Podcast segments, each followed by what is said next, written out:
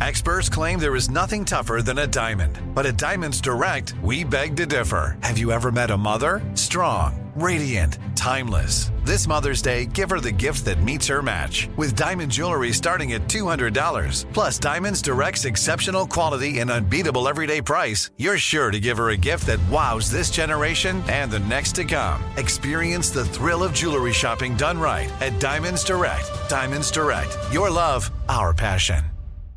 This is your moment, your time to shine, your comeback. You're ready for the next step in your career and you want an education employers respect. So you're not just going back to school, you're coming back with Purdue Global. Backed by Purdue University, one of the nation's most respected public universities, Purdue Global is built for people who bring their life experience into the online classroom. Purdue Global, Purdue's online university for working adults. Start your comeback today at purdueglobal.edu. When you buy Kroger brand products, you feel like you're winning. That's because they offer proven quality at lower than low prices. In fact, we guarantee that you and your family will love how Kroger brand products taste, or you get your money back. So next time you're shopping for the family, look for delicious Kroger brand products because they'll make you all feel like you're winning. Shop now, in store, or online. Kroger, fresh for everyone.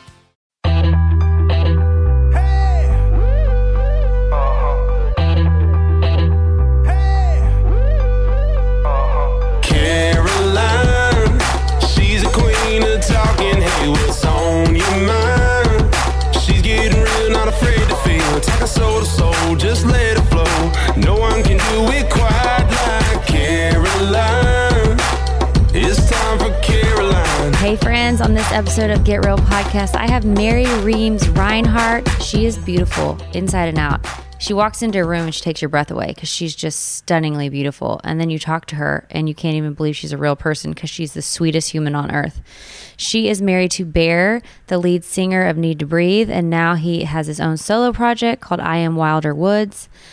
She is such an honest soul. She talks about her love story with Bear, how they met in college, how they they dated, they broke up, they got married, how they have just navigated marriage, good and hard seasons, and she's just real about life, and it's really refreshing to talk to her.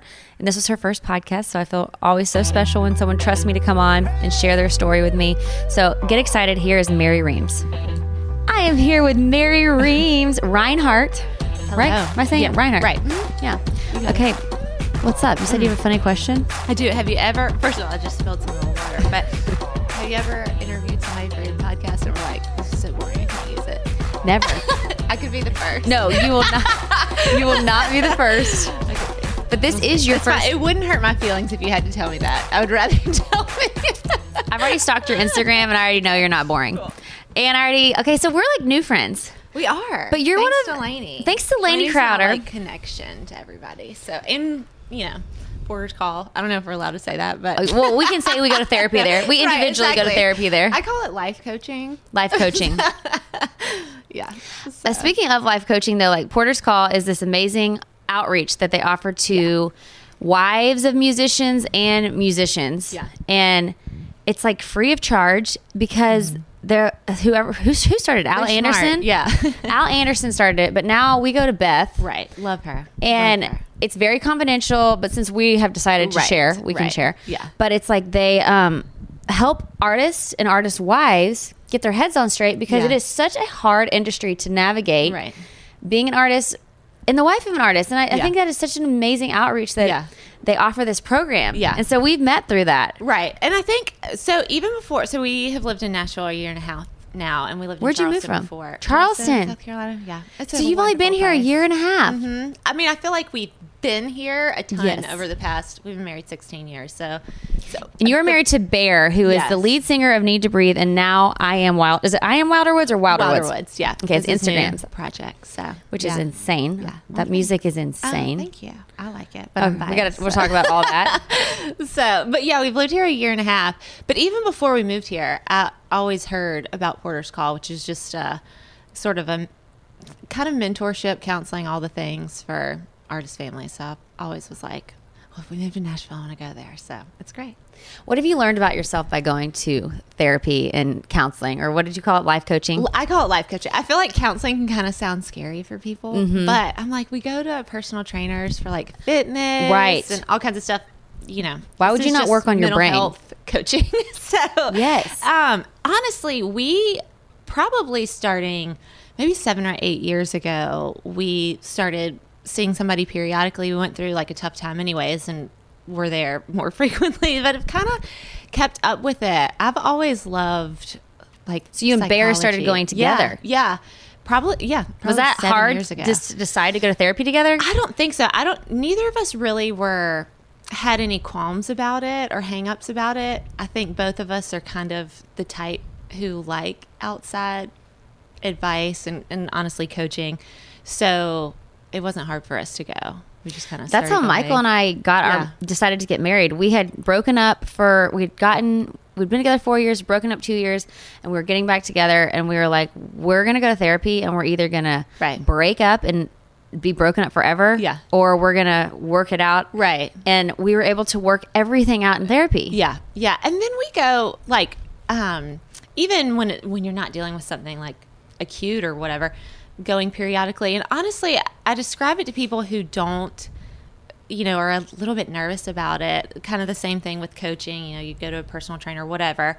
Um, but it kind of for me it helps me to reach the goals that i'm trying to get to you know kind of eliminating hang-ups or anything like that um, so anyways going per- periodically so now being new at porter's call i love i mean beth is great i've actually she's the first female counselor i've ever seen um, and i kind of it's just a different dynamic so but in terms of learning i mean i think one of the biggest things i've learned through being in counseling life coaching um, is I was kind of a control freak, like an emotional control. I get that. I really am uncomfortable with uncertainty and just needing.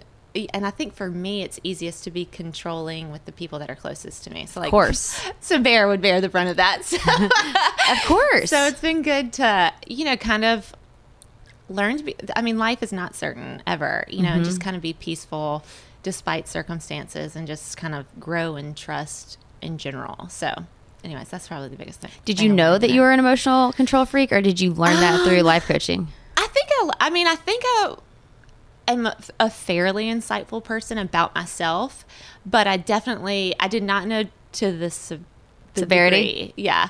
So pro- yeah, probably it's probably new through doing counseling for sure. I've learned so much about myself through Yeah, what's counseling too. My biggest thing has always been like self worth issues. Yeah. Like I've always struggled with self worth issues. And I'm sorry for everyone who's listened to my podcast. I've done a lot of therapy podcasts lately. And I'm like, That's let me tell you all of my issues. But it's always been like not feeling like I'm good enough. And then I think Sure. that has led me to like controlling in different ways. Right, right. Um, like with Michael, he's much more free spirited than me. Yeah. And he is like someone who is a lot more lighthearted. Yeah. And I think I could. It- It's he's taught me so much Yeah. how to be more lighthearted like that. Yeah. But I feel like I have I've for my own set of reasons have the same thing where I just want to like control everything and have it all worked out and like I need him Right. to like do everything I need him to do. Sure. Yeah. Do y'all do the Enneagram or have Yes. y'all done it? Do you talk about that on your podcast? Yes. I don't want to like be No. too redundant if you're like, we can't talk about that anymore. But What is your number and what's I'm Bears? s- okay, so I'm a six. You're a six. What is a six? So a six is a loyalist. Okay. Uh, So I read the other day there's this Enneagram app called Ennea app that I really like, and it gives like a quick like phrase for each number. And the six is uh, let me try to remember. It's the glass is neither half full, or no, it doesn't matter if the glass is half full or half empty. It's gonna break anyways, which is So like, like so sad. The bottom's falling out. yeah. Um, so for me, it's more about, I think sixes struggle with self doubt, like l- trusting your own instincts. I all, and I think that's part of the reason why I like coaching because I want somebody else to tell me how to do it. Mm-hmm. If somebody can just give me the roadmap, I can do it. But if you leave me to like figure it out myself, I'm like, I don't know what to do, you know? Yes. Um, so bear is an eight, so that's a challenger. It's my dad. Yeah, yeah. Eights can be ter- like terrible people if they're unhealthy and awesome leaders. Well, eights are the only ones. My mom told me this because my dad's an eight that use anger as a tool. Yeah, yeah. Bear, I I would say, is a really healthy 8 I wouldn't seven or eight years ago, not so much. But he's y'all were really children healthy- seven or eight we years were, ago. We were. We were. Um, but sixes and eights can be a good dynamic. I mean, I think I think we are. But um, in terms. Eights like to tell people, give their opinion, and tell them what to do, and sixes are like, "Bring it on." You know? Yes. So, well, eights are probably like visionaries because they have a very Yeah, clear totally. plan Yeah. of how. Yeah. And don't they like hate injustice? yes, yes, that's like one of their driving, Like they hate know. injustice. Yeah. And they're very much like passionate. Yes. you know, leaders, that kind of stuff. So it's a, as I would say, it's a strong personality. And sixes can be a little passive. I don't consider I'm not a passive person, but I think we work well together in relationships because I can kind of soften the you know harsher edges with Bear. So, and I think over time, I mean, again, we've been married like 16 years, so over time, you kind of sort of mesh, not mesh into one. You're obviously do. still your independent people, but you learn so much from each other, and kind of, I do feel like we operate really as a team in a lot of ways. So, and again, with having people around us that are mentors or whatever, that's you know made it easier to kind of mesh together. So, what Would are you say that you've always? Oh wait, what'd you Uh, say? Sorry, I said, what are you and Michael? I'm going to interview you. Oh, you interview me. You got a secret talent, Mary Reams. Um, Michael's a seven, so he's an enthusiast. Okay, So he- Bear's best friend is a seven. And Those are fun sevens are fun. They Yeah, love all over the place, but it's so fun. all over the place. They love to like. They don't like to hang on to pain and Yeah. like sadness. They want to find the joy in life, which is a really great thing. Michael has become a healthy seven too, but like if an unhealthy seven will skate over pain Sure. altogether and Right. not deal with it. right. And so I feel like we've both been able, like you and Bear, Yeah. have been able to really help each other deal with all of our personal Yeah. shit. Yeah, right. And like become the best version of ourselves. I'm a four, so I'm a romantic, I think that's what it's called, or an individualist. Yeah, Bear's brother is a four. Gosh, we can be the worst. Like an unhealthy four is exhausting. Yeah. I know a really healthy four. Um, there's a guy, I don't know if you've listened to any of his music, but John Mark McMillan, he's a four, and he's a really healthy four. And it was funny. Um, anyways, just to hear him talk about His journey to it. health. Yeah, totally. uh, and I think we're all there no matter what number you are. But, um, anyways, Because anyone who's listening, are like total creatives and stuff too. total creatives. We think that we're just like this individualists. Like Right. no one Right. understands us. Right. You know, we're Right. deep with our feelings. Yeah. Like I feel Yeah, a like feeler. Oh, such a feeler. Like Yeah. when I'm unhealthy, which honestly, I feel like I have done so much work on myself. I'm always Sure. aware when I'm like a little bit spiraling. I, I feel like awareness is half the battle. it's all like, becoming a new mom has brought me Yeah. to my knees Yeah. and like brought out a lot of things with Yeah. my emotional Yeah. So I've had to like keep myself in check. Sure. But then I also just let myself cry. Yeah. But I also think that's being a new mom and it's just Totally. so Yeah. many things. Like I uh, said, your brain is mushy. The first like who I'm, honestly, I felt like my brain was mushy for about nine months. It'll get better, but when you look back, you're like, gosh, your your body is just offering so much, especially if you're nursing, and even if you're not nursing, you're still feeding a baby. But I mean, you're just there's a lot. There's a huge physical component that is different than anything that you've done before, for sure. Because you're around the clock, Right. Like tied to a Right. child, which you love, Yeah. but really, it's a whole. It's like a death of your old self. For sure. Yeah. Yeah. New chapters and that kind of stuff. But I do think like you do find like your abilities start to expand. You know, That's an interesting way of putting it. To like That's a beautiful way of putting I think it. they say with um like having multiple kids. I remember I heard this before I had Woods our second. We have Wilder who's four and Woods our two year old. Um, is that your heart just kind of grows. And I think that's true. And I think as a mom, your ability you either get better at delegating tasks that you know somebody else can help you with or your abilities just kind of expand hopefully i'm all about delegating tasks That's smart though. my number one thing is laundry i abhor laundry and I hate the sheets. The sheets on the bed are what get me. Like having to take the sheets off the bed and put them on. I don't know why. It only takes like five minutes to take them off and five minutes to put them on. But for some reason, that task. I just dread i it. know i know So that's great. Helping get helping yourself to be a better Yeah. mom, wife, Yeah. whatever by delegating. Yeah. And that involves like identifying what you need, right trusting people, yeah Did Yeah, you have trouble asking for help? asking for help? huge. Are A lot of people struggle with asking for help. I Do don't you? know if I'm just like so selfish that I don't struggle with it. So, I don't. I think I'm pretty good at asking for help. We have um, a part time nanny because I still work, and my mom and dad live in town. Um, so I'm just really fortunate. I mean, it's really, as you know, um, or as you're going to find out now that you have a baby, with doing the solo parenting thing is hard.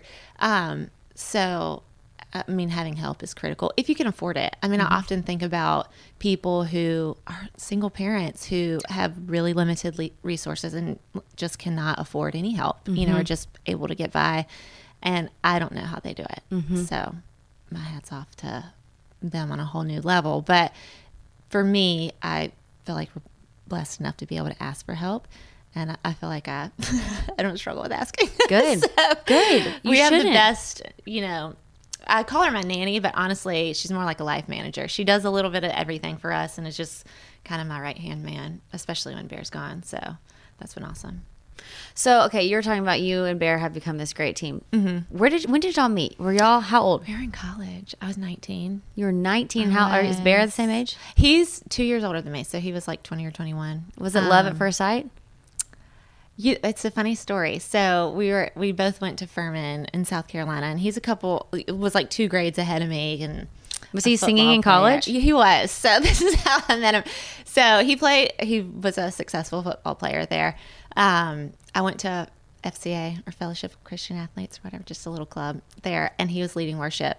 And I definitely was like, I'm going to marry him one day. I know that sounds cheesy. First time but you saw I- him? Yes. And I've never, and other fun fact, I really didn't have another boyfriend before Bear, which sounds supremely dorky, but it's true. No, it So doesn't. it's not like I went into rooms thinking that or had any, my mom got married, not later in life, but she, it wasn't like she got married right out of college and stuff. So I never, I mean, those kind of things never crossed my mind. But for whatever reason, I don't know if I just thought he was cool. What was it about him? I don't know. I mean, I do think Bear has a certain presence about him. I mean, obviously, I'm biased. His name's I think Bear. he's special. Yeah, What a great true. name. Yeah. So, um, anyways, so he was dating somebody else at the time, which I didn't know. Okay. um, but about six months later, and this is the dumbest move ever, he sent his buddy to be like, "Hey, what do you think about Bear Rinehart?" And of course, I tried to. Play He sent his buddy. So he so he'd broken up with this other girl. Very middle school. Very middle school. No. But yeah, he sent his buddy, buddy to be like, "Hey, Mary Reams, what do you what do you think about Bear Rinehart?" And I tried to play it cool. I was like, "I mean, he seems okay. he's okay. Yeah, he's all right." So, anyways, eventually, so he was digging on you too. yeah, obviously. And Bear is, I mean, I don't, I don't know if you've ever been around Bear, but obviously, with anybody who's on stage, they have you know huge stage personality, whatever. But he's like intensely shy. Bear is? yes, No. for sure. well, yes. when you see his music videos and hear his voice, it's like You he's like a bear. that. It's I think huge. people are so shocked when they meet him in just a normal setting that he's very mild mannered and quiet. like, is he I shy of like people? I have to. Yes. Is he an I- introvert? He's not an uh, he- much more of an introvert introvert than me. I'm like a total extrovert, but he's just kind of on the shy side. And so he's much better now. I mean, once you've been in the sort of public arena for a long time, you get better at it. But in college, he was intensely shy. And my family is kind of just like me, very talkative, very, you know, huggy, you know, that kind of stuff. So, um, anyways, we started dating my freshman year. We broke up for a little bit. I think that's healthy. freshman- We did. He broke up with me. So. Why'd he break up with you? I know, right? You know, honestly, like I said, I'd never really dated anybody before, and I felt like I really got honestly intimidated. Now I was kind of more impressed with them, and I think I let that intimidate me. So That's normal though. I feel totally. like, and it was honestly a great, great process. So went home for the summer after my freshman year, and basically spent the whole summer like getting over my heart. heart were you just broken? I, I was pretty heartbroken about it. Yeah. And of course, my, my parents are great. My dad was like, you know, still acts like I hung the moon and was like, I don't, I don't understand why anybody would break up with you. I was like, it's okay, dad. It's okay. but by the end of the summer, you know, after you've talked about it a thousand times oh, with all your girlfriends, Oh, Of course, of course. I think I literally went back to school with a lot of mojo and was basically like, if Brad Pitt wanted to date me, he would be lucky. yes, ma'am.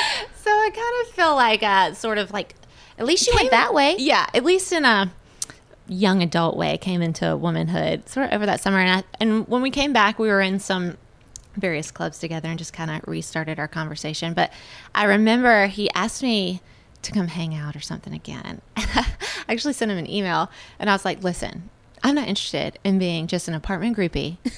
We were not friends before we started dating. I'm not interested in that. So you're either interested in me or not. Good He was for you, Mary okay. so I mean, I think men love that. yeah, I think after that point, once we came back to school, and I really do, I feel like I grew up over that summer. Then we kind of knew that this was the thing. And then we're all together forever since then. We were. We graduated like a year and a half later. Um, I got married at 21. So And he was 23. no, he. So he's a little. I say he's two years older than me. He's about maybe 16 months. So he's he was 22. Okay. Yeah, close enough. So y'all got married when you're 21 and 22. We did. How do you even Neither know us- how to neither of us do anything? jobs, right? Well, yeah. What do you So- do when you have no jobs? You're basically you just became How an did adult. my parents let me do that? No, you became um, an adult three years before you got married. Because Yeah. 18, 19, 20, Right. or three or four. I can't Right, do math. right. So how do you even know how to navigate marriage that young? What do you do as a married person well, at 21? You're just like love drunk, I guess. Yeah. You know? We lived in, we got married and neither of us had jobs. Ironically, our honeymoon was to the big city of Nashville. Looky there. Forced know. foreshadowing. I know. We stayed at Union Station. That hotel. Love that hotel. That was back in the day, but um, so we stayed there. I remember we went on our honeymoon. You know how people give you like money for your reception and wedding. Mm-hmm. I think we had twelve hundred dollars, and we felt rich. Yes. Um, so we were driving home. We'd spent you know like half of our money, whatever. We were like, well, I guess it's time to get jobs. So he, of course, was already doing the band, but I mean, And Need to Breathe started. yeah, like In honestly, college? before I met Bear, like um, maybe the year before I met Bear. So they were, um, I say touring. Honestly, I was their first tour manager. You would- were their tour manager? I was now on a very like amateur level. So I would sit in my dorm room, literally in college, and Lainey can attest to this because she was there. And I remember I had a little. And you and Lainey were roommates? We were. We were best friends. she went to Furman? Mm-hmm. She was a great basketball player, by the way. Yeah. I remember seeing Lainey the first time And y'all look like sisters. You both are Oh, tall, well, thank you. skinny. That is a beautiful, long me. hair. because Lainey's beautiful. But Y'all both I remember beautiful. I saw her because we were we both came to Furman at the same time, and you can't miss Lainey because she has white blonde hair and is like Down to her butt. Mm-hmm. one, right? And I was like, oh, she's really pretty. She's probably not very nice. Isn't that funny? and I, I know, right? Very, very catty. Yeah. So I remember she walked up to me one day at again like at FCA or some club thing, um, and was like, "What kind of shampoo do you use?" In her very Georgia accent, and I was like, "I love you." You're the Uh-huh. And that best." was it. yeah, that was And then it. y'all were We roommates. hmm Yeah. Um. So, anyways, coming back from our honeymoon, we had to start looking, or I had to start looking for jobs. So I looked in the newspaper. And what'd I you find? Got like a nine dollar an hour job. Were you a like, nurse at staffing that company. point? I wasn't. I went back to nursing school probably four or five years after we were married. So that's what took us to Charleston. So we were in upstate South Carolina, and then moved to Charleston for me to go back to school. So I told, I told a joke with Bear that him being on tour made me be like, well, what do I want to do with my life? So What was yeah, that? Like I was saying in college, I did their book. I would just sit in my dorm room, and we would like send out. We'd make little like what you call press kits, which is basically like your record or EP, a note about you, some pictures, whatever, and send it out to people. And I would call, and we made up a name for me instead of you know trying to make me sound a little older than 19 years old. Um, I was like, "This is Reams Rinehart with City Lights Productions." I love that. Reams Rinehart. What a great Rinehart. name. I went because I have a double name, which is really confusing. So Mary Reams. Mary Reams, which is like a Mary Elizabeth or something like that. It's my mom's maiden name. But when you tell people that, they just assume you're kind of saying your last name. Yes. Um, so they call you Mary. So in college, people just started calling me Reams. I love but that. Lainey knows me as Mary Reams. So I just say I answer to whatever. Just hey, you is fine. Reams Rinehart. What a Reams cool Rinehart. name. So, anyways, but Bear calls me Mary Reams. So. Was he able to make money touring at that young in the band's Oh, age? no. No. So y'all are and just, you put all the money like back into the van, I'm sure. so y'all just living on ramen? pretty much. I think I'm so we lived in Walhalla, South Carolina. Okay. So that is a very small town in the upstate of South Carolina. And we lived in a duplex that was I think three hundred dollars a month. A month. And I think I made like three hundred dollars a week. So what's funny, you're so young and dumb. And I kind of expected, like, well, we'll probably eat beans and ramen for the rest of our lives. I never remember a time feeling like, oh my gosh, we can't make it or we're poor or whatever. You're just young and you don't have a lot of expectations. And so I was fortunate to be able to, I mean, I, we were both fortunate we had college degrees. So I was able to get jobs fairly easily. So, you know, and we were, when you're that young and naive, you just believe your dreams are going to work out. So the, idea that you would be a musician and not have a career just doesn't cross your mind, you know? So, mm-hmm. so anyways, that's how it all kind of So, talk to me about that because people will look at your life now and see you and Bear, and y'all are both stunning people. Bear has an amazing career. Oh, y'all have two beautiful sons. You have an amazing career too, like Yeah. as you're on your own. Sure. Y'all have this beautiful life. People will people will look at you and they'll be like, "Geez, like that is the picture perfect life. Like I want I want that. I'm envious Yeah. of that." But when you are starting out and Bear has no money, his Right. cr- touring hasn't taken off, his career hasn't taken off. You're just finding your way. Uh-huh. Did you ever have a moment of like, what if this doesn't work out for him? Like, what are we gonna do? honestly, again, and I know this sounds crazy. I really, I think part of the reason we got married is I just sort of saw who Bear was, and I just believed that he would do what it takes to make it, and maybe not in music, but that we'd be okay. Like, you, You knew he was gonna make it somehow. Yeah, or just I, I never felt like he was going to leave me hanging in terms of like us not being able to. You didn't like, think he would just quit at life. Right, right, yeah. Um, he's just a pretty strong person, and I know that's. I mean, it almost sounds like I'm fangirling, and I certainly am not. But, but I don't know. I think we we both have and had, I think, a lot of mutual respect for each other, and just, I don't know. At the time, you feel very capable. You know, and in some ways, when you're young, you are that capable because you're that naive, and you don't have all the you don't need a lot and you don't have maybe as many hangups as you do when you're you know in your 30s or whatever and you're like you're Mm-hmm. You're wide open. right you really are and i think you know bear always talks about most of the great artists in the world like that have you know changed the world like van gogh or whatever were really young Mm-hmm. really really young when they did it and there's a part of that artistic spirit that i think is is there's just something different about it when you're really young versus a little bit older I agree. It's almost I wouldn't like you, trade it. Like I love and appreciate the wisdom that we've gained, but it, it's just different, you know. It's almost like you need that nai- naivety, or however you say Right, that word, right. Being naive enough to think you can go full force for these wild dreams, Right. Because if you had been beat down by the world and like I don't know, it's like Right. you might not feel like like you could do it. Right, right. So What has it been like watching him turn into a star? Like how has that? What has that been like for you, and what has that been like for your marriage? because he's probably he would laugh because he's like she, she doesn't treat me like a star. Well, that's probably that's a good thing. I do think because again, and I, I feel like I say it a lot, and I don't want to say it like a point of pride or something. I but I am glad that we've been together since we were kids, just because you don't have that sort of I don't know. I didn't meet him as a fan. I met him just as a guy and vice versa, you know. So it's more been cool to see the process, like the hard work that it takes. And then I think when you're in it, and I've always felt very much a part of it just because you're hopefully you're your person's When you were the tour manager in the beginning, you've been there from the OG days. Right, that's true. But um I think one thing that wisdom does bring as you get older, I think when you're young, you're always looking for that next thing. So sometimes you do get an opportunity that you'd been hoping for, but by the time you but it usually takes longer than you expected. By the time you're there, you're already thinking about the next one. That is so So you true. rarely stop to enjoy the moment and be like, I'm so thankful that you know, we had this opportunity. Like, I have what I've been praying for. Yeah, exactly. You're at least for me, and I think that's one of my struggles is I'm always looking towards the next thing.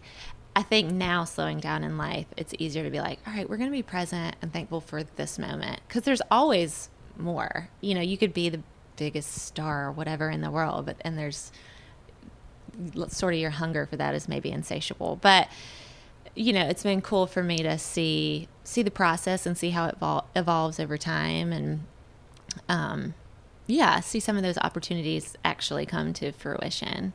It just makes you more thankful for sure. You know.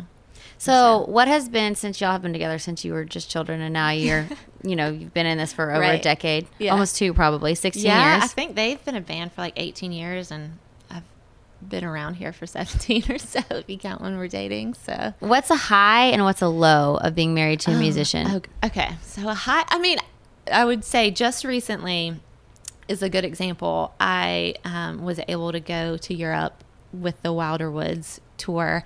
Um, so you're able to see parts of the world. I have friends who, you know, do various things in life who they they just don't have the opportunity to travel as much and a lot of people would love that opportunity to see. You know, you've been to most of the major cities in the US, a lot in Canada. I've been to Europe twice with that. So, um, and I didn't grow up travel traveling. I mean, we traveled regionally, but not all over the country and all over the world.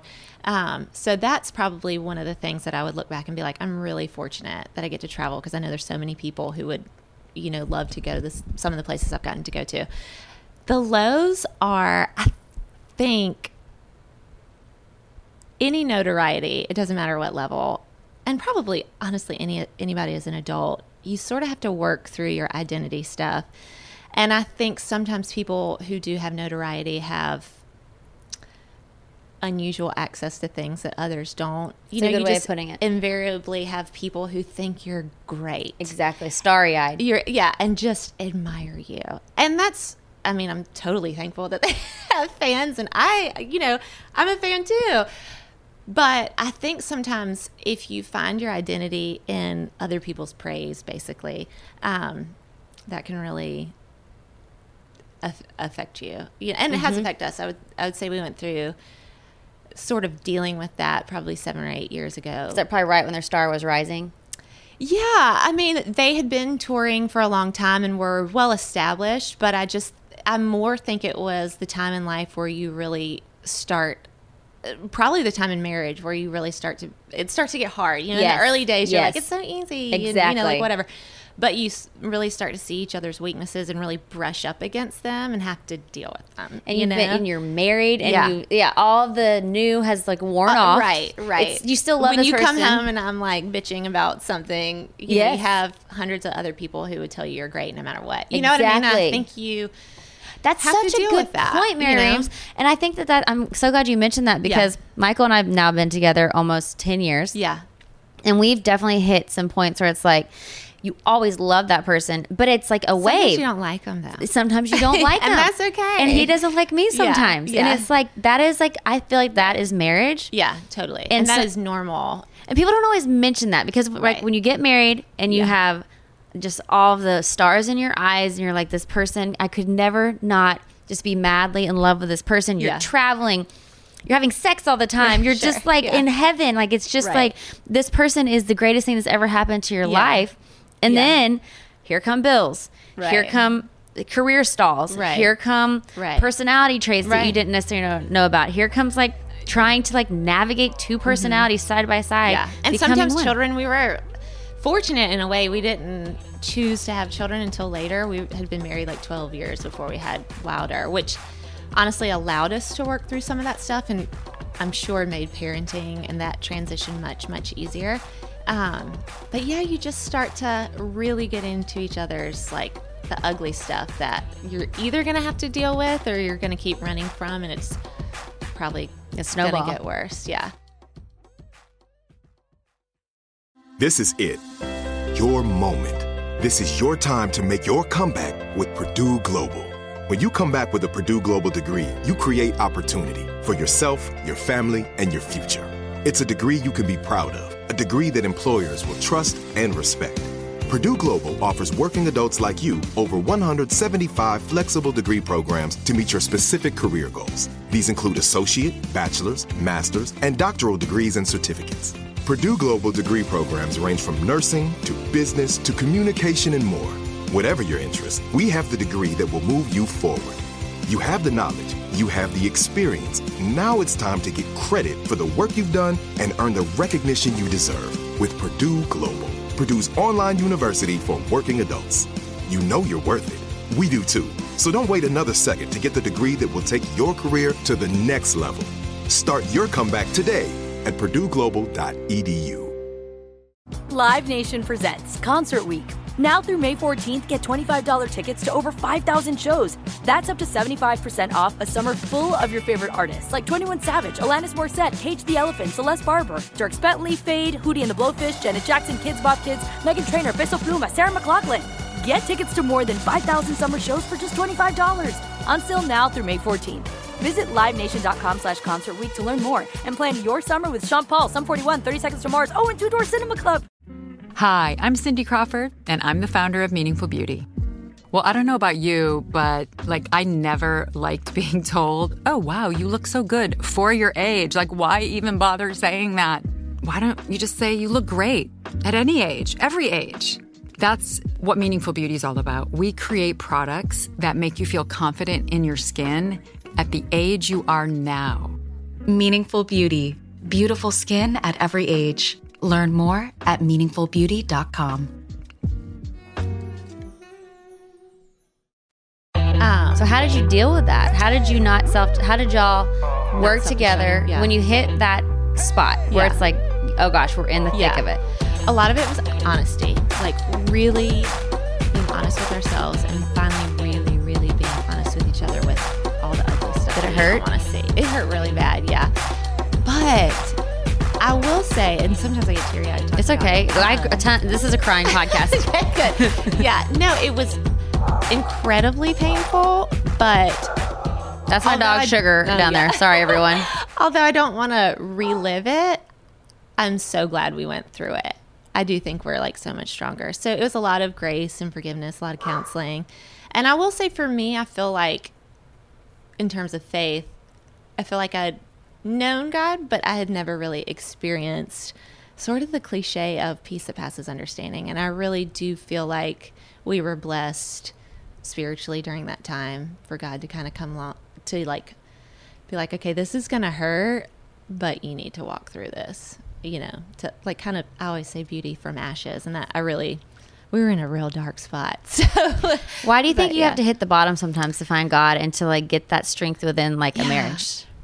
I think that kind of reflects life. I think we're very fortunate in the culture that we live in that life, in comparison to many parts of the world, is pretty easy. You know, mm-hmm. we're not, most of us are not struggling to like find food, clothing, shelter. We have our basic needs met, we have a fairly comfortable lifestyle.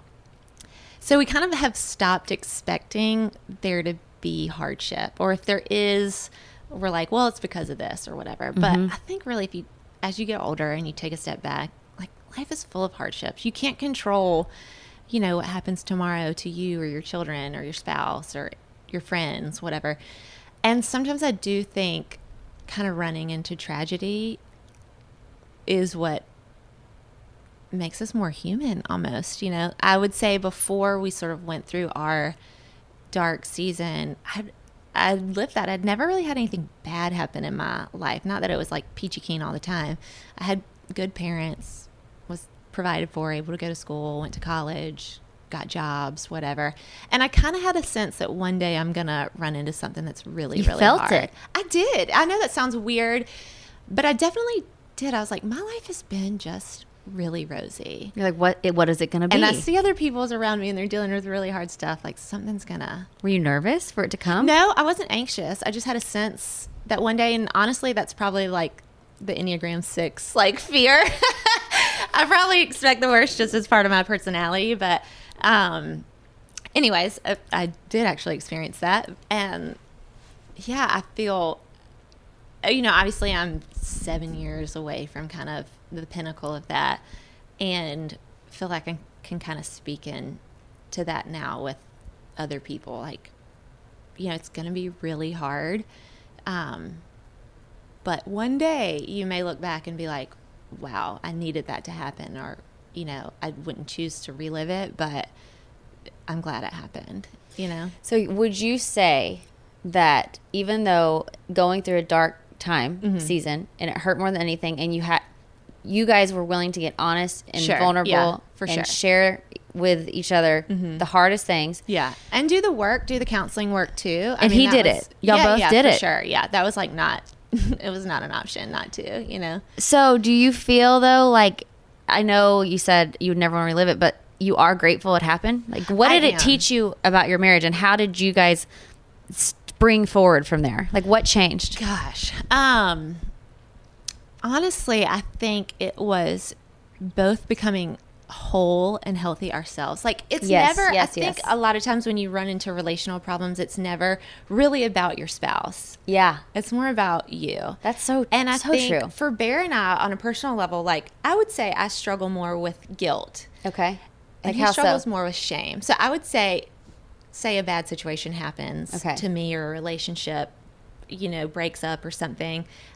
I, generally look. Some people look and say, "Well, who can I blame for Mm-hmm, this?" That's not really my personality. Mine is more like, "Oh my gosh, what have I done?"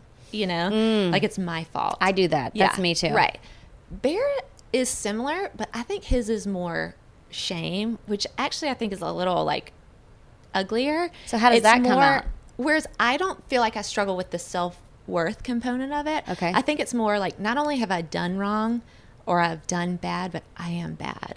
Like I'm not worthy. I'm a bad person. Yes. I'm unlovable or whatever. I feel that way too. Yeah. Like it's like Yeah. there's something innately wrong with you. Right. And I, I will. Say, I mean, I think uh, sure everybody struggles with that sometimes, but I don't feel like that's a deep. Oh, that's what Bear struggles with. thing. Yeah, I would say No, that's more bear. Okay, Whereas I am I'm like more I deal with the guilt part, but I don't really deal with the shame part.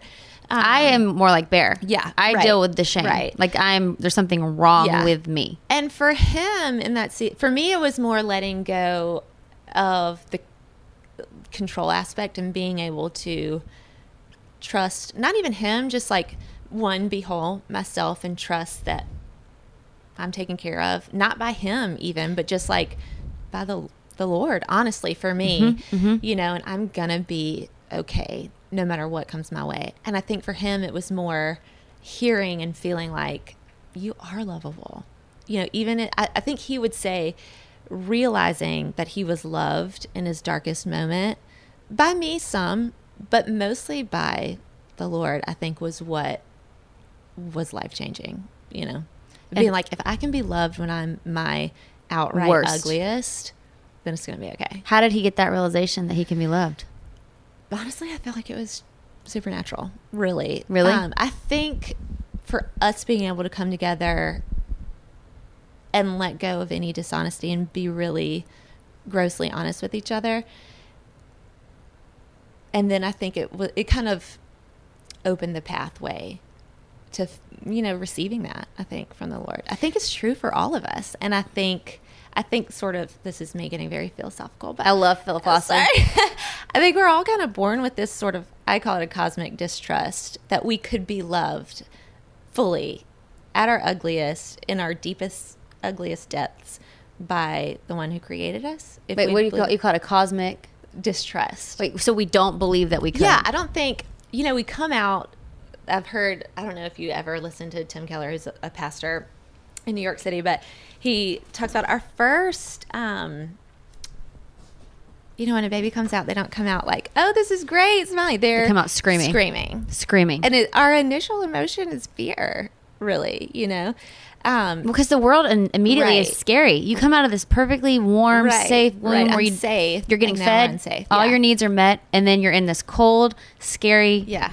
world. So in kind of a philosophical way, I do. I just feel like we all kind of struggle with that idea of like, am I taken care of? Can Mm-hmm. I trust that I'm loved? And I think being a parent has, I mean, it gives you a million illustrations, you know, with that. So, um, but anyways, I, I do think we kind of struggle. Our journey is kind of struggling with that. Like, am I one? You know, do I believe that I'm cared about on sort of a trans transcendent level by some? I mean, obviously, I believe in God, somebody who's created me, and do I believe that He could really, really love me, warts and all, not not from me like earning it, just because I am loved, you know. Mm-hmm. So I think that's kind of anyways, I think that was kind of the revelation that he had, and I do think it was pretty supernatural, honestly. And that's why I say yes, we after that difficult time, we did a lot of work, you know, and spent a lot of time in counseling and kind of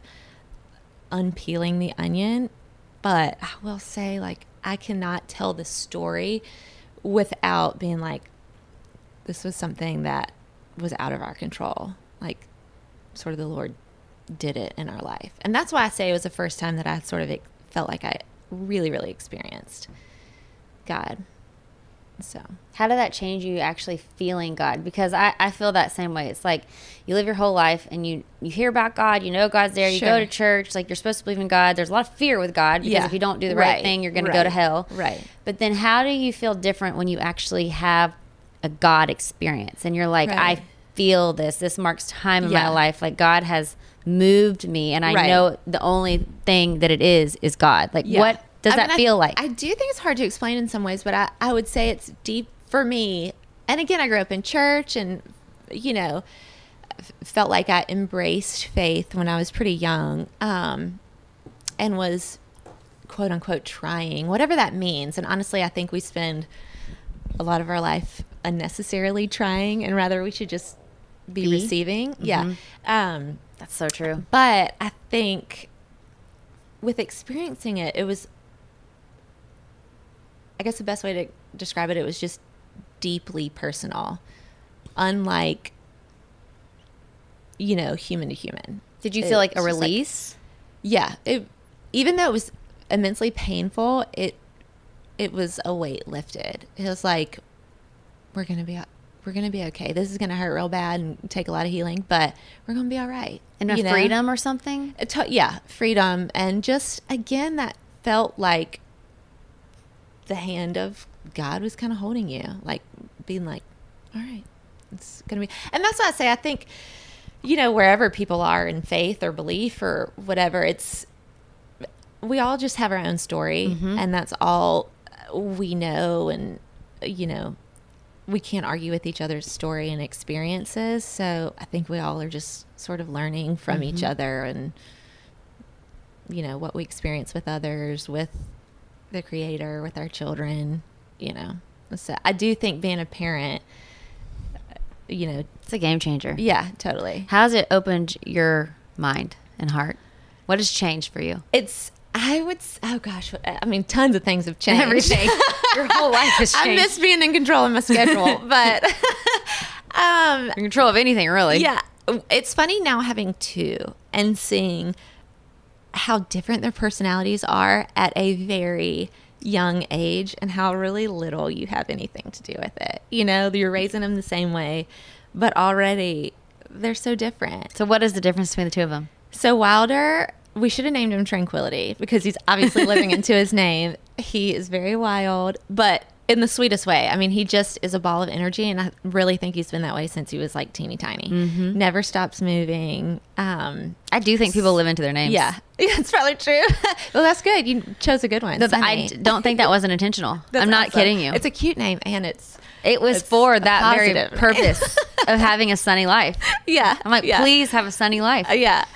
So Wilder's just a ton of energy, super imaginative. I mean, he lives in imagination land all the time. Loves superheroes.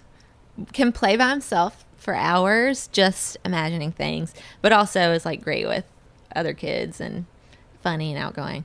And then Woods, he's the sneaky one. He's the 2-year-old and you can already tell he's just as he's so cute and he's very lucky he's cute because he's super demanding. Really? yes. And he's been that way since he was a baby. Like, for example, here's a, a perfect picture of his personality. We were at my parents' house the other day, and my dad was holding him, and um, my dad gave him a piece of a cookie, and he pitched a fit because he wanted the whole cookie. so He knew he was getting shafted. And he'll, you know, if you give him something out of like a potato chip package or something, he'll be like, whole package. He whole needs it all. No. Give it all or nothing. I'll let you know when he's not happy. But he's super charming and funny. He's more focused in some weird. I mean, he's two, so obviously you see little glimpses of stuff. But he's a little more focused than Wilder. Like he'll sit down and really figure out how something works, versus Wilder's kind of flitting all around and you know that kind of stuff. So, so yeah, I think learning just that.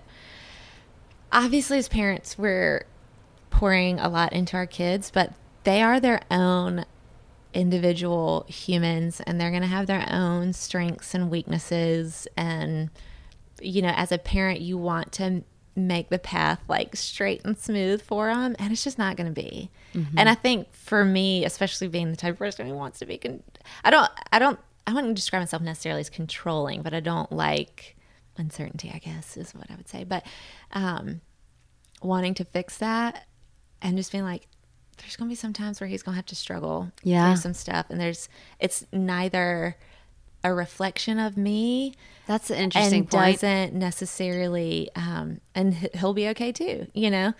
Um it's not gonna reflect you know his entire future or necessarily his character or maybe it's a part of the process for him. Um even with like preschool right now he definitely had a couple of weeks where he like struggled bad at school. And i think part of it was bear was had been gone for a while and just dealing with sort of the emotions of that and when your kids teachers are like it was a really bad day multiple days in a row you start to get really embarrassed as a parent obviously you Does it ca- affect your ego? yes It does because you're like, oh, this is my child, so this is a reflection it's of me. It's, yes, it's embarrassing. But I told Lainey this actually because we were talking about it. Just boys are funny creatures to raise. Um, but we were talking about it, and I said, you know, I have to remember that my love for Wilder can't depend on how he does at school. You know? Yeah. Because it, it is easy to let your ego get in there and you're embarrassed and then you sort of parent maybe out of frustration or um, disappointment even. So I had to. What does your like, ego oh, Wow, he's only four. What's what am I going to do when he's like fifteen or sixteen and making really stupid choices? But What does your Yeah. ego say about you? What is your ego telling you when Wilder is misbehaving at school Yeah. several days in a row? The teacher's telling you it's a bad day. Like, what does your ego? What is your ego telling you? for me, it's like, what am I doing wrong? What do I need to do better? How do I need to fix this? And obviously, as a parent, some of that you do need to fix and or or work on. Be intentional. Try to you know make sure they obviously have everything that they need emotionally and stuff. But some of it is just out of your control. But feeling like I, you know. I was looking at like 700 schools, different schools for him to go to. Not because I felt it was the school's fault or anything like that. Just I was like, does he need a smaller classroom? Does he need a learning style like this? Whatever. Instead of just being like, you know what? He's going to struggle when dad is gone for long periods of time. He's probably going to have some weeks that he struggles. And it just is what it is. Not that I don't try to fix it, but he's not going to be at his best. You know, he's mm-hmm. upset and his heart's a little hurt. So just trying to nurture him and provide appropriate boundaries for him, but not take it on as this huge, massive thing, you know. And I think I'm sure that I will learn that more. I mean, again, he's four. He's like a teenager or a young adult and, you know, goes through a season of struggling or making bad decisions or whatever. Again, you're you're their guide and you do what they what you can and what you're supposed to do. But ultimately they kind of make their own decisions and it's not always going to be the right one or the perfect one or whatever. So just having to let so them do life, do life with them. I don't know. It is tough. So you were saying, uh, awesome, Bear course. Mm-hmm. feels shame. What do you feel? You don't feel Guilt. shame. You feel guilt. Guilt, more like Do you feel? Is that how it breaks down in parenting too? Because like for me, when you're saying this scenario, I immediately think about Sunny when she gets older, and I feel like Yeah. where I would go would be my ego would go shame. Like I have messed up. Sure. I have ruined her. Yeah. This is on me and my ego. It's me, me, me. I have messed Yeah. up, messed up, messed up. I have to take the full burden. Yeah. So I feel like I'm gonna go with shame. But do you go with guilt? Like what? Not. I, yeah, for me. So I think one of the differences with Bear and I with parenting, I do get worked up about those little things because I have this probably false notion that I can fix it, Mm-hmm. and he has. I, I think in part too because I, I you know I was just kind of like your dorky good teen. I mean, uh, you know, good teenager. I didn't make any huge decisions that had negative consequences. You know, I generally obeyed my parents, you know, whatever. Bear was the opposite. He was way more rebellious than me. Um, and for me, I think there's it's probably a false notion that I can fix this and you know avoid those things. And Bear's just like, listen, he's gonna come home one day and have done something really bad, made a bad decision, and it just is what it is. It's not about what you could have done better or should have done. He's just human. So I think he almost is because he's sort of come to grips with that and with the idea of I can you can royally screw up in life and as long as you're willing to own it and talk to people about it, it's going to be okay. That is such profound you know? wisdom. Um A lot of people are scared of that owning part. yeah, and it's just failure. I think I do think the benefit of failure is that you get back up again and hopefully it doesn't crush you and then you're not so scared of it. Whereas like if you're always trying to protect yourself from failure or mistake, then you're just spin, like spinning your wheels in anxiety and worry rather than being like, okay, a failure is going to happen, a mistake's going to happen, mm-hmm. but we're going to keep on trucking. and know? you have to live up to this false image of perfectionism, which is just unattainable. totally and I, I think too especially now i think with with women and culture in general obviously social media and the images that we see are you know a major part of kind of our daily life. I think i read something recently that we come across thousands of images a day you know between television the internet even just driving around you know um, and with social media it's even it's your friends and everybody's life is fairly well curated you know and doesn't i think people are more and more trying to have it reflect real life but that doesn't sell products very well you Yeah. know? And ultimately those the things that we use are probably driven by you know good marketing and you know, Yes. otherwise it wouldn't be there we use it as if it's just daily life but it's it's a tool that others are using too but anyways that was a little bit of a soapbox but i think we have this additional pressure that maybe in our mothers and our grandmothers had different pressures i'm sure but a different pressure to live up to sort of an attainable expectation un- an unattainable expectation you know mm-hmm. so anyways So after all the things that you have grown, like you've grown so much. Like you, I feel like you have, and I love talking to people who got with their spouses young because Michael and I got together super Yeah. young. Mhm. Lainey and Corey got together Totally. super young. Like Lainey and Corey were dating when Mary and I were dating. We've known each other from the beginning. back. Yeah.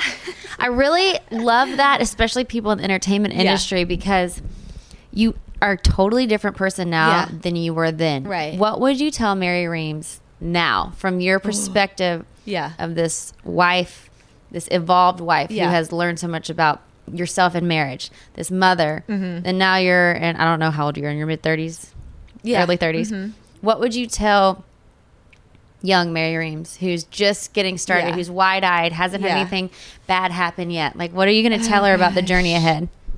that you don't have to be perfect. You don't have to do it right. And actually, you're going to find more richness of life and beauty in some of the mistakes and failures. Oh, honestly. that's that's scary though. It hurts. and stop trying to like pursue i don't know some perfect picture of yourself of your life of whatever. Just let the sooner you let that go the more honestly the more joy i think you can welcome into your life you know? All that all the present stuff you know? Like being Yes. present in the moment you know? You worry about so many i mean you worry about things all the time. It doesn't matter if you're 21 or if you're 35 or what um, but so you always have worries but the sooner you can kind of learn to manage those and get rid of the things that are just silly you know and not worth the brain space then the better so but i'm still learning too we all are we'll be different when we're like 45 you know so what is hope. what is worry to you? Like what is like what is that? Like why do we have worry? Where is it coming from? Oh gosh. Um for me I I'm not sure if I necessarily know where it's coming from. I know what it looks like What does it in my like? life. And I would say it's sort of thinking about the past, thinking about the future, but not thinking about the present. Not Mm, just being in mm-hmm, it. and the again, like I said, the more I let go of like ruminating on past things or looking fearfully towards future things, then the better off I am. You know, and I do think that takes just practice and it's hard, especially with having kids. I think it's hard to be diligent about finding that time to just be silent. I feel like I'm good at finding time to go work out or be doing something. I'm Get kind your of a- list done. Yeah, I'm a little bit of a busybody in that way. I don't like to sit still for long. Um, but to make myself be like, I'm not going to work out. I'm not going to meet a friend right now. I'm I'm going to sit and read or just journal or just be.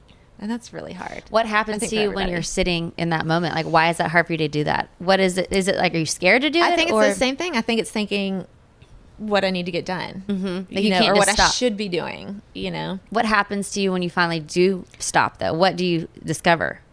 I think it's a, a centering experience. I I think I do. You know, you get that extra breath. You know, are able to be grateful, um, and I- think being grateful is kind of the door to joy, really.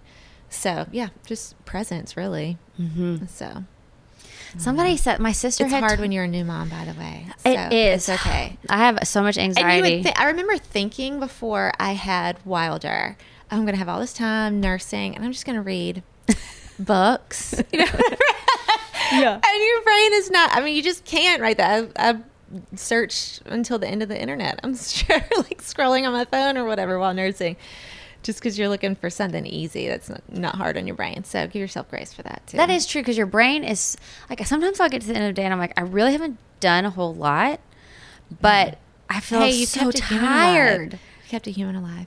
So I know, but I It's all right. My sister told me something of this sentiment, and then I saw someone on Instagram. I actually get so many great messages on Yeah. Instagram. Oh, that's sweet. There's so many helpful people out there Yeah. who want to share and help, and so someone told me on Instagram. Um, okay, so like as a new mom, this is terrible. Like I have my worst fears. Like what? And this is where I go that I am fully responsible Yeah. for Sunny's life. Sure. Which right now I am for keeping her right, alive right. But like like every single thing I do has to be perfect or else I will not the well-being of her life will suffer or let's go worst case scenario like what happens if something happens and she dies like Right. that is like the your parents Totally. worst fear Right. and I feel like you can just I, for me I can like live in this fear cycle of like Yeah. Mm-hmm. oh my god like I got to do everything I can to make sure that she is okay and perfect Yeah. and life is great And it's sort of this false sense of being able to control. Yes. Control it because we're just. Well, I'm going to make a mistake. Like I am Right. going to make a Right. mistake, and Right. Mm-hmm. I'm not going to do it intentionally. And like accepting the fact that like I'm going to make a mistake and not beating myself up and going down Mm-hmm. Yeah. this shame spiral Right. because I know in my heart I didn't do it intentionally, Yeah. and it's not going to kill her or hurt her. But God forbid something happens. Right. Someone told me this on Instagram, and then my sister has told me the same kind of thing if I am living every single day of her precious life, worrying that something awful Mm-hmm. Is going to happen, that she, that everything I do is going to affect her negatively, Mm-hmm. that like I'm going to, if I don't do it perfect, something could happen. Yeah. I'm going to miss it. I'm going to miss her life. I'm going Right. to miss her joy. Right. And I say I'm getting all emotional, but I'm going to miss her joy. I'm going to miss You're not going to be able to be in it with. I'm not going to be able to be in it because Yeah. I'm so controlled by Yeah. fear. Yeah. That it's like I have got to figure out how to because that thing is going to happen no matter Right. if I worry about it or And if I don't. grieve not being present in those For her life, Yeah. uh, yeah. before God- It's really hard. It is so hard. I will say, I think for me, one experience in my life that was really beneficial in parenting. One was I, I worked in the pediatric ICU for a long time. before I Wow! had Wow! kids. Wow! Wow! Wow! So God. one one thing that made it easier for me is I didn't have to struggle with like knowing what's normal and what's not. You know, I felt saw the worst of the comfortable- Yeah. I felt comfortable with babies and newborns, so I didn't have to. I mean, that's a huge um, thing to overcome as a new mom. Is just like, are they breathing? Is this normal? You know, is I their went in normal? You know, like Last whatever. night, Sunny th- puked, uh, Yeah. puked, spit up a little bit, Yeah. and she never did. Like she took a little nap, and then when she woke up, she spit up. Yeah. which she's never done. Right. So I went in with a flashlight six times last night when she was sleeping. I'm not even kidding you. She was dead asleep, and I Yeah. just shined my little light on Yeah, her to make sure she didn't have spit up. Yeah, like yeah. six times. I like. I didn't even care if I woke her up. I I was like, I. I put my hand on her chest to make sure she's breathing. I'm like, this is crazy. Yeah. So I did. I sort of benefited from having that experience with children, but I work obviously working in a pediatric ICU. You're seeing, yeah, the worst of the worst things happen. Children passing away or getting diseases that you can't fathom. and just random tragic accidents and that kind of stuff. So that was an a diff obviously a difficult thing to see when you don't have your own children. You I mean in order to work in it, you kind of have to compartmentalize it, but I did at least have to sort of come to grips with the fact that like something crazy, a tragic accident could happen to anybody and why not me? You know what I mm-hmm, mean? Mm-hmm. So that element of surprise maybe that doesn't mean it were god forbid something terrible to happen to my children that it would make it not painful or something like that but sort of that the element of surprise or the why me part or the worrying about it even i mean we all worry about our children but it makes it a little bit easier because I've seen firsthand that like you just can't control it. that it's not it. fair. And yeah. ha- well, and Yeah. honestly, like you said earlier, something happens to everyone in a way. Like Yeah. you said, like you were kind of waiting for the bottom to fall out because Yeah. you had had no pain Right. yet or no In my- tragedy. I think in my head at the time I was like, well, maybe maybe we'll struggle with infertility. Maybe I'll have miscarriages or something like that. Mm-hmm. I think maybe because I was getting toward closer to the age where we would start to think about having kids or something. Mm-hmm. Um, but yeah, yeah, that the notion that like everybody's going to go through something that really challenges them to their core. And you think about it, if you don't ever, if you never go through life and go through a challenge that really shakes you or is something that you really, really overcome, I mean, I don't know. Maybe, maybe your experience is not to say it's not fully human. I don't. I don't know. It's just interesting to think about it in I that don't think way. you can be a full human and not go through something that shakes you right. your core. Most people do experience that, and if you don't, you've you've. I guess I would say you've missed out on a major part of the human experience. You know. That's so true. And it's such an opportunity in those Yeah. moments because you can either take that and you can dig deep, Yeah. get into the hurt, Right, really right. feel it, Yeah. and then decide to move forward and upward and better, mm-hmm. or you can let it break you and ruin you. Yeah. And some people do. I mean, or some people learn to cope maybe in unhealthy ways, but are still functional or, or whatever. But, you know, we'll at least all ex- probably experience something deeply, deeply challenging at some point in our mm-hmm. life. Not to scare all your young listeners out there. But it's true. I mean, life. I feel like now, like being married is one set. It takes you to a new level of like fear and trust and faith and understanding Yeah. yourself and God and all that, and then add a kid to it, and you're at a whole new level. So I mean, I just can't even imagine how the ladder rungs keep taking Right. you into this human experience. Right. Yeah. And they say like youth is wasted on the young, but then Luke Bryan had that song. He's like, I believe youth isn't wasted on the young, and I agree. Like. I'm so glad that I was naive when I was young. That I had that blessing. Yeah. To be naive and kind of blissful, even though I had like my own set of insecurities. that Sure. looking back, I'm like, God, I was worried about stupid Yeah. stuff. Like it wasn't real. Yeah. But I, I'm so glad that there is that youth period Yeah. where you are a little bit naive Totally. because that is a beautiful time. Yeah. And it like prepares you just slowly get prepared Yeah. a little bit more, a little bit Yeah. more. Life gets a little Yeah. more real. Yeah. A little- I think each step, I mean, obviously it's just a journey. Each step is a part of the process. And I think, again, in our culture and just who we are, we're sort of always looking for a means to an end. Like we're trying to get to an end point where Yes. we just have It this all house and out. this family and this body and you know these looks or this career. It's all perfect. Yeah, it's all. I was telling Bear literally last night we were talking about it, and I was like, you know, I want my puzzle piece, all the pieces to be where they're supposed to be, right in their place. And I was like, but I'm learning if I can't live with some of the pieces being out of place or disjointed or the puzzle not perfectly fitting together, then I'm then I'm never going to be living cuz like when in your life is everything perfect? It never is, you Never. know. So I'm going to have to learn to live in the tension of having pieces that are you can't fix or there's whether it's re- a relationship um, that's disjointed or a career that's not going the way you want it to go or whatever you know for me i think i'm in a season of learning how to how to be joyful and grateful in the midst of my puzzle not totally fitting together how i want it to In the midst of tension. yeah yeah That is, and isn't that life? Yeah.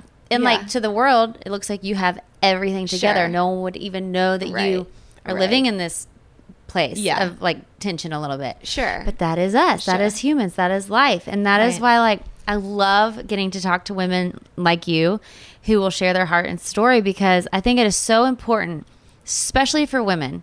I mean, Mm-hmm. men I think need this too, but I don't know how to relate to men on the Right. same way that I know how to relate to women. Would you consider yourself a girl's girl or a guy's girl Mm. or both? Never, n- neither, Neither. Because I always was this individualist, and I Yeah, thought like totally. no one understood me, and that Yeah. like I wasn't Yeah. good enough, Yeah. to be Yeah. fully seen or loved by anyone. Yeah. So like I always felt like I was trying to keep up or impress or like Yeah. I've always been a girl's girl. Like always have, you know, just had rich, you know, female relationships, great good friends that I feel like could share share their heart and I could too. And that's a struggle for some people for sure. I feel like I Um, found that in my adulthood. Yeah. Like now, I would definitely Yeah. say I'm a girl's girl Yeah. because I love women, but like Yeah. I had to grow into that, Right, And I had to get to a place where I could trust that like these people actually love a lot of me. it has to do with trust, and that they're not gonna like judge me or like think that like I am a total loser. Right, Because I used to think people would like not like me. Yeah. Yeah. So I think I had to grow into the Yeah. fact that like okay, not like you, Caroline. Um, uh, but it's the same thing. You would look from the outside and be like, she's beautiful. She has this amazing life, this amazing personality, all the things. And everybody, I don't care who you are, probably everybody has to overcome insecurity on Yeah. some level, you know? I think I had to get to the point where I'm like, okay, women, like, people aren't out to get me. Like, I used to think people, like, wouldn't like me. Like, I was innately a Yeah. bad person. Yeah. I kind of, And what's so weird is like, and I mean, objectively, the, the opposite is true, you know, but we just kind of live out of those perceptions that Mm-hmm. we have. Um, and hopefully, hopefully part of counseling is like breaking all those down. And Yes. Like I can let people see me. And not only will they like me, some people might, and that might not, and that's, fine. okay We're like, too. You know, right, right. Doesn't, it just might not be someone's cup of tea. Right, right. But I love sharing women's stories like yours because I feel like we as women, like, especially in Nashville in this community, like, people are willing to share and Mm-hmm. Talk about life and be open. And I think that is such a blessing because Yeah. I know some people don't have the confidence or the there's not an um, environment that is a sharing environment Yeah. but everyone needs to know that we are all on the same Mm-hmm. Yeah. walk and Yeah. journey and we are all going through it no matter if you are like in a life that's like traveling the world Oh, yeah. married to a musician in arenas like doing all this stuff Sure. you're still dealing with life just like someone else's Right. you know who may feel like their life is a total like hot mess and like nothing's going right, and they'll never get a break or Yeah. like all these things are stacked against Yeah. them but like we all are going through the same issues Right, right. And I think to varying degrees, like some people share their struggles or vulnerability very publicly, and that's okay. That's not, t- I mean, I think I'm pretty open, but um, I'm most open with like my closest people who I've been friends with since forever, or n- new friends that are just, I call like soul friends, you know? Um, but as long as you have you know again with with social media and stuff i think it can kind of give a false sense of community and i think it's always important for us to remember that there's some things that if we feel comfortable sharing like publicly great but it's okay to have a few things that are just for you or you and your spouse or you and your closest closest people um i agree with that you know totally so anyways but I'll- you know I wanna talk to you- with other people I want to talk to you forever, but we are already at an hour and 10 minutes. Can you believe that? I love it. And I feel like Sunny just started crying. She did. Perfect timing. So perfect timing. So I leave all my interviews with Leave Your Light. So just leave some inspiration. What do you want people to know? Oh gosh. I need to prepare for that. No. No. I most of what I've said, like life is a journey. It's there's gonna be ups and downs. Even if most of your life has been an up, there's gonna be downs and you're gonna be okay. You know, but you have to ask for help to be okay, honestly. So that's been my experience so far. Don't be scared to ask for help. right. Yeah. I love Yeah. that. Don't be scared to ask for help. Yeah. Yeah. So Why do you think people are scared to ask for help? I think insecurity. I think whether you know, and for various reasons, whether you know we sort of have a need to appear strong, and that shows kind of a chink in our armor, mm. or we you know have lost all our self worth and feel like asking for help is just another reason for people to not love you or whatever it might be. But I think it's I think it's sort of goes back to that idea of distrust. We just it's hard for us to it's vulnerable, I guess, to um, trust others. You know, But because you need to. can get hurt, and so Mhm. if you're if we're always protecting ourselves from getting hurt, then we can't be vulnerable, and then we can't receive love from other people. So, at least that's what I'm learning in my journey, kind of. So, And on that, drop the mic. Mary Reams Rinehart, thank Thanks you for, having me. joining me. Again, you can tell me if this podcast is so boring that you don't want to. This was nothing boring about I'm okay this. with that. This was so. Thank you for sharing and being so open. Oh yeah, anytime. You're the best. Okay, bye. This is Malcolm Gladwell from Revisionist History. eBay Motors is here for the ride. With some elbow grease, fresh installs, and a whole lot of love, you transformed 100,000 miles and a body full of rust into a drive that's all your own. Brake kits, LED headlights, whatever you need, eBay Motors has it. And with eBay Guaranteed Fit, it's guaranteed to fit your ride the first time, every time, or your money back. Plus, at these prices, you're burning rubber, not cash. Keep your ride or die alive at ebaymotors.com. Eligible items only, exclusions apply. Live Nation presents Concert Week. Now through May 14th, get $25 tickets to over 5,000 shows. That's up to 75% off a summer full of your favorite artists like 21 Savage, Alanis Morissette, Cage the Elephant, Celeste Barber, Dierks Bentley, Feid, Hootie and the Blowfish, Janet Jackson, Kidz Bop Kids, Meghan Trainor, Peso Pluma, Sarah McLachlan. Get tickets to more than 5,000 summer shows for just $25. Until now through May 14th. Visit LiveNation.com slash Concert to learn more and plan your summer with Sean Paul, Sum 41, 30 Seconds to Mars, oh, and Two Door Cinema Club. Are you still searching for your perfect place to call home? Well, now is the time to buy at Fisher Homes. If you're looking to move in before the end of 2024, May could be your last opportunity to start building your dream home and close before the year's end. If you're hoping to move in even sooner, Fisher Homes also has homes that are move in ready and waiting for you, where you can start enjoying the benefits of homeownership even faster. Schedule your personal tour with a new home advisor today at FisherHomes.com and make this spring the season you find perfect home sweet home.